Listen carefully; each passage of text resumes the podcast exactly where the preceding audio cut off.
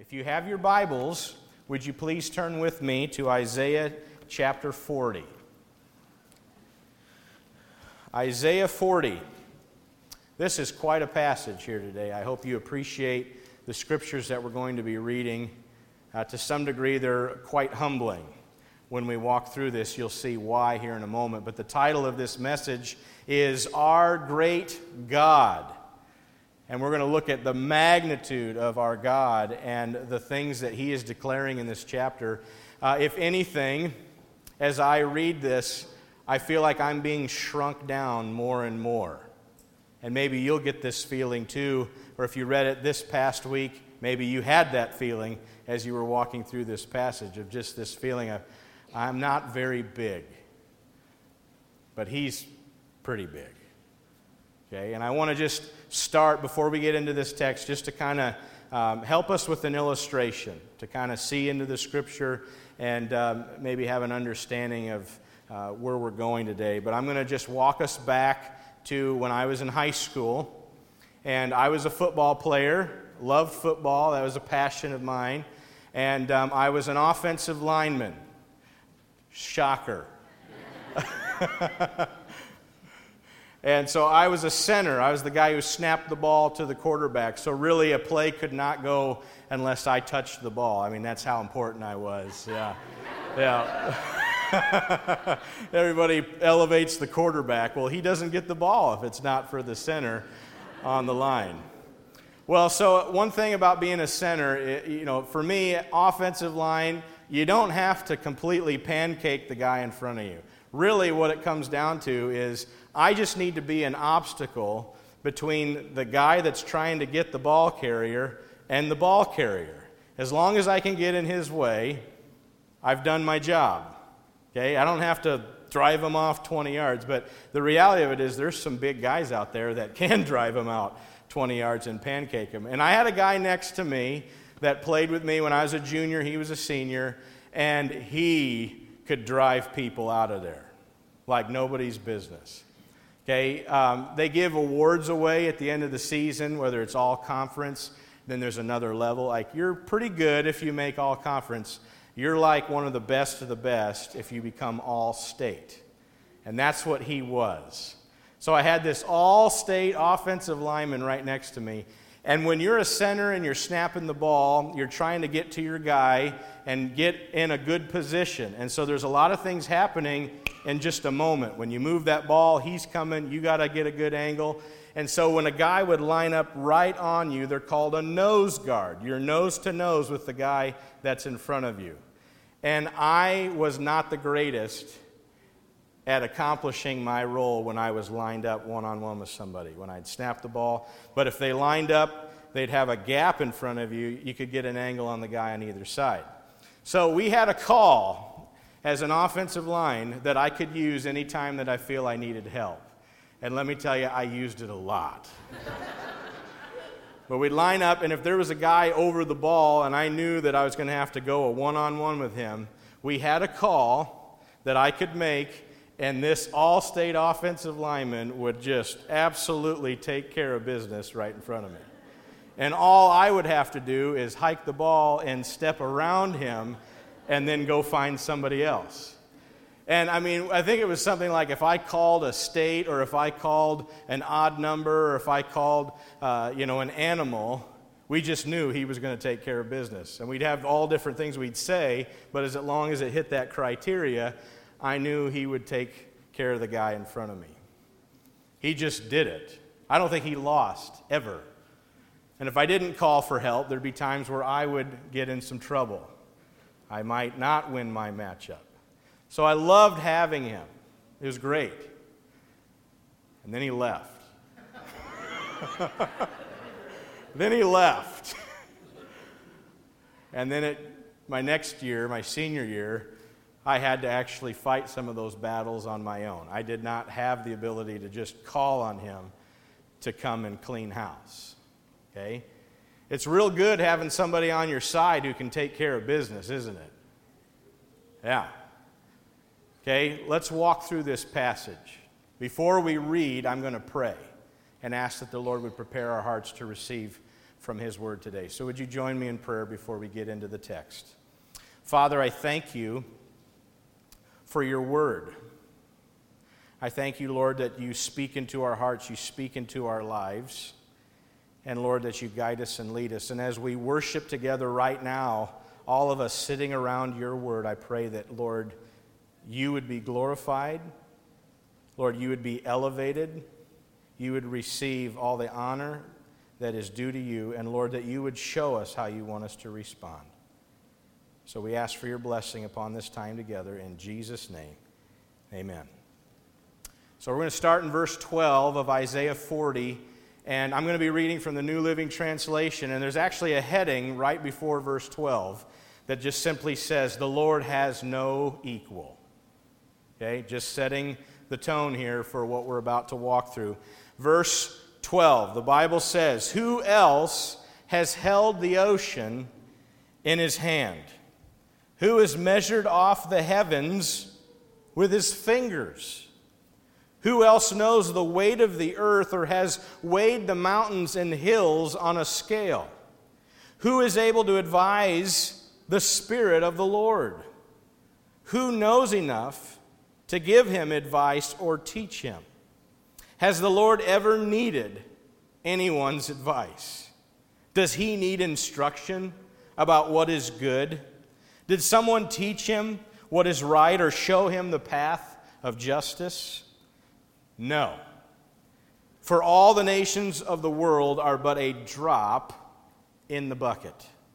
They are nothing more than dust on the scales. He picks up the whole earth as though it were a grain of sand. All the wood in Lebanon's forests and all of Lebanon's animals would not be enough to make a burnt offering worthy of our God. The nations of the world are worth nothing to him. In his eyes, they count for less than nothing, mere emptiness and froth. To whom can you compare God? What image can you find to resemble him? Can he be compared to an idol formed in a mold, overlaid with gold and decorated with silver chains? Or if people are too poor for that, they might at least choose wood that won't decay and a skilled craftsman to carve an image that won't fall down. Haven't you heard? Don't you understand? Are you deaf to the words of God, the words he gave before the world began? Are you so ignorant? God sits above the circle of the earth. The people below seem like grasshoppers to him. He spreads out the heavens like a curtain and makes his tent from them. He judges the great people of the world and brings them all to nothing. They hardly get started, barely taking root, when he blows on them and they wither. The wind carries them off like chaff. To whom will you compare me? Who is my equal? Asks the Holy One. Look up to the heavens, who created all the stars. He brings them out like an army, one after another, calling each by its name. Because of his great power and incomparable strength, not a single one is missing. O Jacob, how can you say the Lord does not see your troubles? O Israel, how can you say God ignores your rights? Have you never heard? Have you never understood? The Lord is the everlasting God, the creator of all the earth. He never grows weak or weary, and no one can measure the depths of his understanding. He gives power to the weak and strength to the powerless.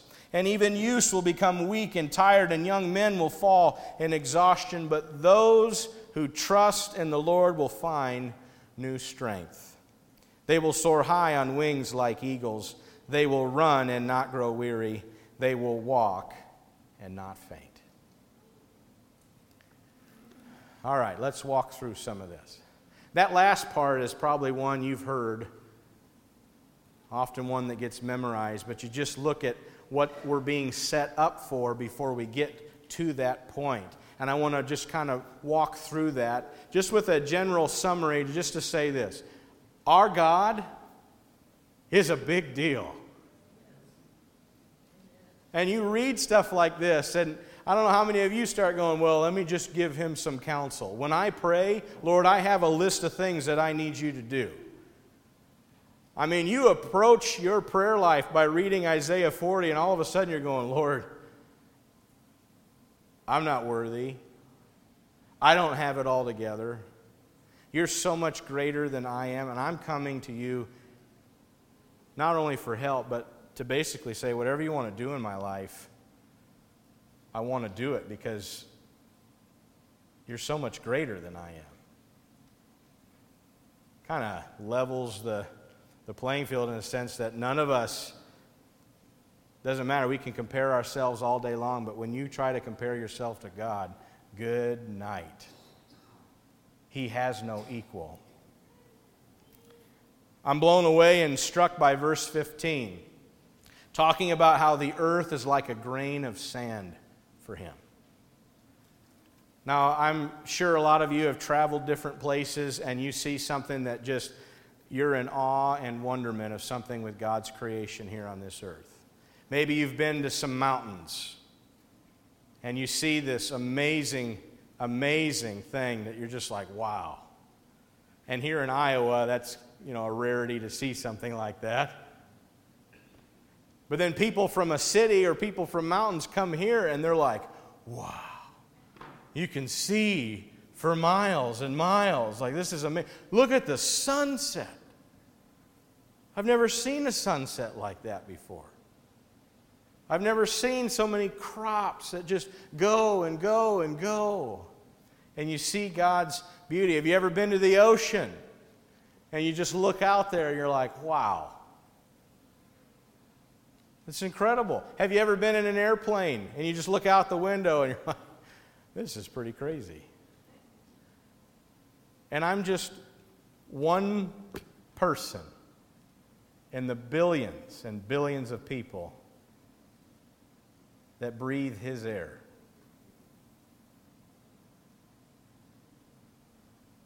Maybe you've been to the Grand Canyon or different places where you can just see this majestic creation and how massive it really is. And in those moments, you do feel kind of small. And then you get to a verse like this where it says, and the earth is like a grain of sand to the Lord.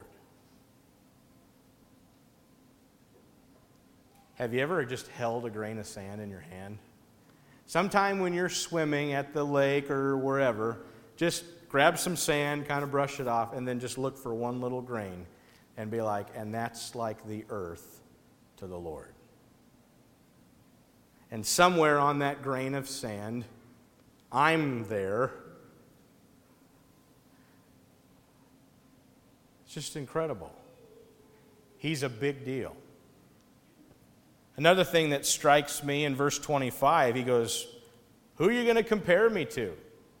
Now keep in mind that the nation of Judah is struggling with idols. I don't know if you guys struggle with an idol. That would be anything that replaces God in our heart, things we give our time, attention, and focus to. But they were struggling with that, and it was even struggling with these Babylonian gods, these people who were oppressing them. And I just find this real interesting, how odd we are as humanity, that we can be in an oppressed situation, and yet in that oppressed situation, decide we want to worship the things that would continue to oppress us even more. And our world is littered with that kind of stuff. Things we go to other than God. And he's going, who are you going to compare me to? Think of all of this stuff that we go to to ease our mind, to ease our pain, the securities that we run to, all of those things. And God's going, are you going to compare any of that to me? And then I really appreciate verse twenty-seven. Basically, God's telling them, how can you ignore me? How can you go uh, just kind of about your day and your routine without acknowledging who I am? It's like actually your struggles and the things you're crying out for, all these problems that you're walking through, you've now elevated these problems above me. And this is just a thought that hit me this week, and it'll be on the screen. But this is for all of us. If you make your problem bigger than your God, then you've really got a problem. He has no equal. Not only is that for the things that we can run to and worship besides Him, but that also goes to any of the circumstances that we walk through. We can go through the worst of things, but guess who's still on His throne? God. We can go through the deepest pain, but guess who's still in control? God. Isn't that comforting? That no matter what I walk through, He's there. And I feel like there's this kind of a shake moment here where the Lord is, through Isaiah, trying to shake them and, and wake them up. Okay, I've established how big I am. That's what God's saying. And then there's the, the shake. And this is our, our memory verse for this week.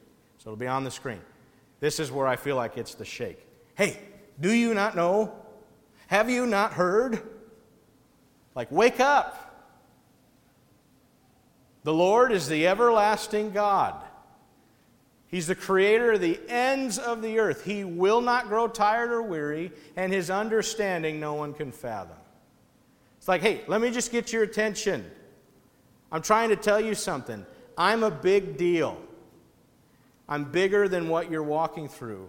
I need you to come to me, and I can help you with these things.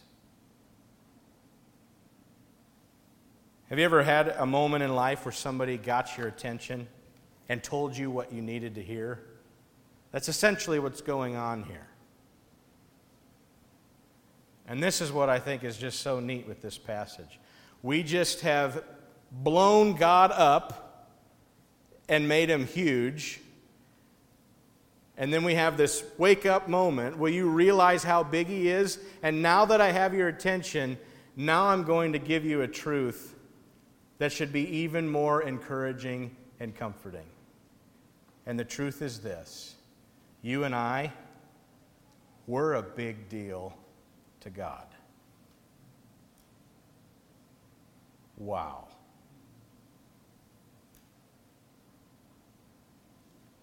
We're a big deal to God. He, he goes in and, and He tells us how He's going to be personal with His children. He says He gives power to the weak and strength to the powerless. Even youths will become weak and tired, and young men will fall in exhaustion. But those who trust in the Lord will find new strength. If you come to Him, He wants to be involved in your life. Isn't that crazy? Why would this massive God ever want anything to do with me? I'm a schmuck. I should have titled the message that. I'm a schmuck, and so are you. But yet He wants to be involved in our life. The earth is like a grain of sand to Him, but yet He cares about you. He knows every single hair that is or is not on your head. But He's so intimately involved in your life. Do we ever just reflect on that? Or do we just go right to the throne room and we're just like, here's my list? This should affect us. The truth of what God has to say about Himself and about us. Isaiah goes on to say that they'll soar high on wings like eagles. They'll run and not grow weary. They'll walk and not faint. God, because He's personal and He's actively involved in our lives, He gives us strength for the day. You might walk out these doors and something is on your heart and you took a moment to just pause and reflect on God, but when you walk out these doors, the weight of that circumstance still just is present with you. It, God encourages us when we walk through those kinds of things. He's there to help us in those battles. He's incredibly personal, incredibly personal. If you go just a few more, well, actually one more chapter, in Isaiah forty-one, there's just some really neat things that he is speaking to Israel, but I think are applicable for us here today. In Isaiah forty-one, God talks about how we are servants of the Lord, how we are chosen by the Lord, and we're called by the Lord. We're not rejected by the Lord. And so with those truths in mind, let's hear another thing about how personal God is. Because we're servants of the Lord, because we're chosen by the Lord, because we're called by the Lord and we're not rejected by the Lord, guess what? Don't fear. And then he goes on to say, I hold you by your hand. Maybe you've walked through something difficult in life and it was just a blessing to have a human being right there to hold your hand as you went through that. But God has no equal. And he says, I hold you by your hand. It's amazing how personal God is, even though he's just massive. And nothing can compare. Do not fear, for I am with you. That's an encouraging word. The scriptures say that he'll never leave you nor forsake you.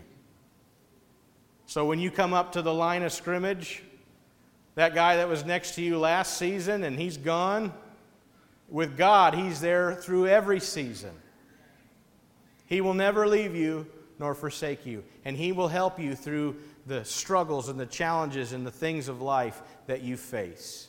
Even the things you face just head on. And you're like, I don't know how I'm going to win this battle. He is there to help you. He is there with you. I have another illustration. This is kind of a light illustration, but I think there's a depth to it. Okay, I have a God, he's my Father, and I know that he's with me. And so as I go through the journeys of life, to some degree, do you ever feel like you're riding a roller coaster? No? Some of you, yeah, okay. Sometimes you're just, you buckle in, and you have no idea what's coming.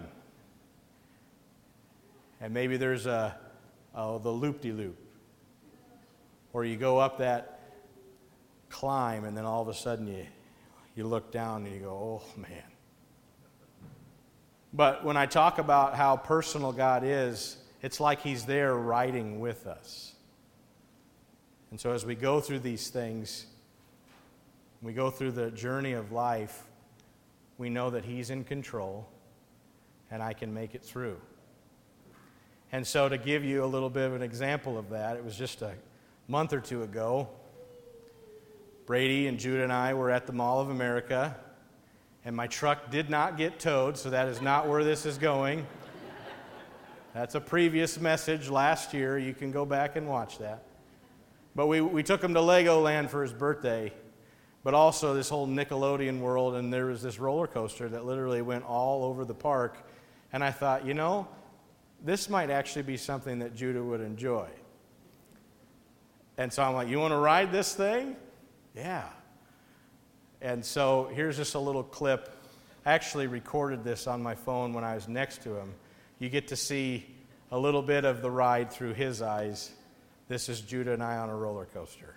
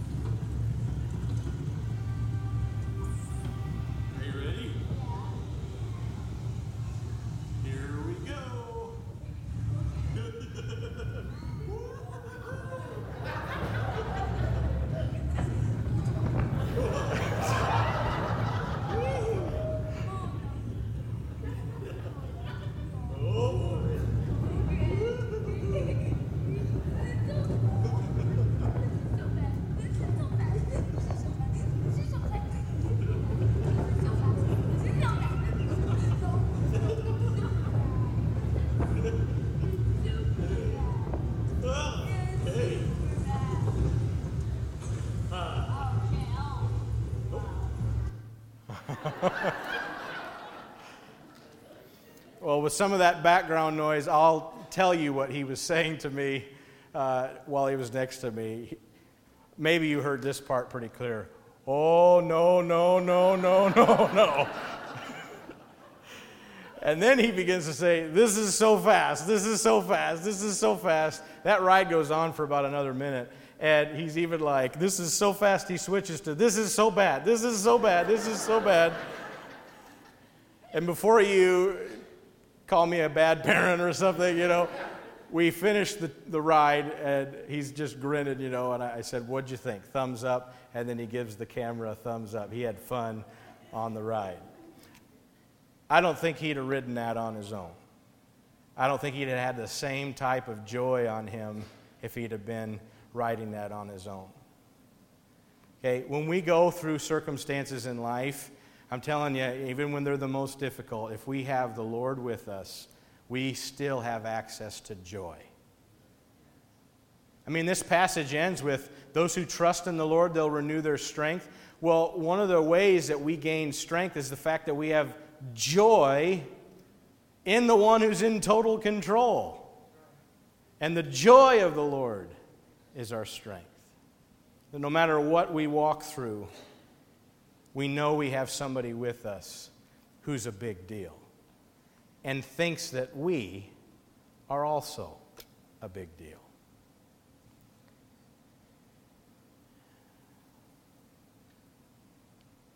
You and I, the reason why we breathe, the reason why we live, we have our being, it's to glorify God. And that means that every circumstance that I'm in, every trial that I walk through, it all carries a great purpose.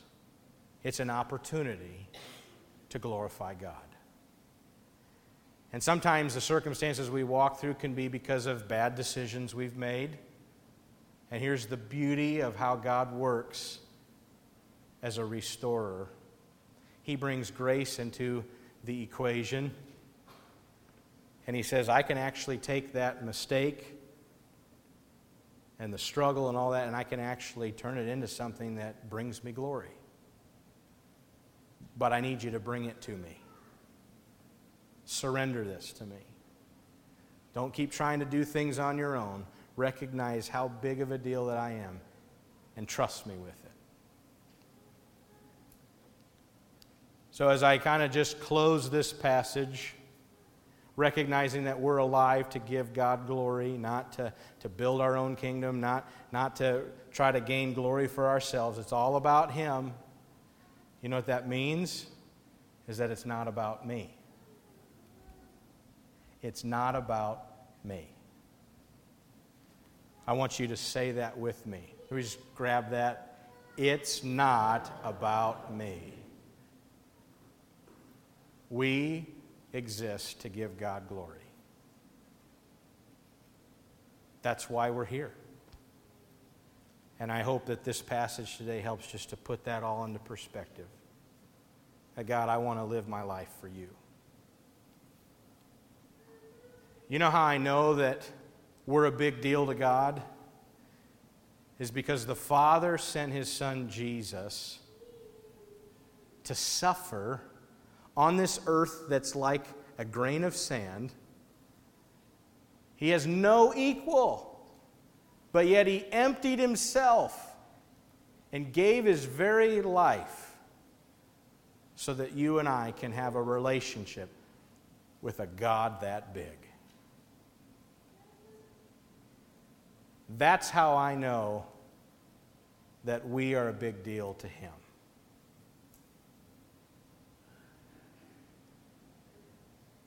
And so as I close today, I just a couple questions. What's the Spirit laying on your heart right now? What are ways in which He would desire you to respond? I think sometimes in life we can just prop things up and make them bigger than God. Maybe we need to just do a little bit of evaluation. We sang that song, Victor's Crown, let every high thing come down.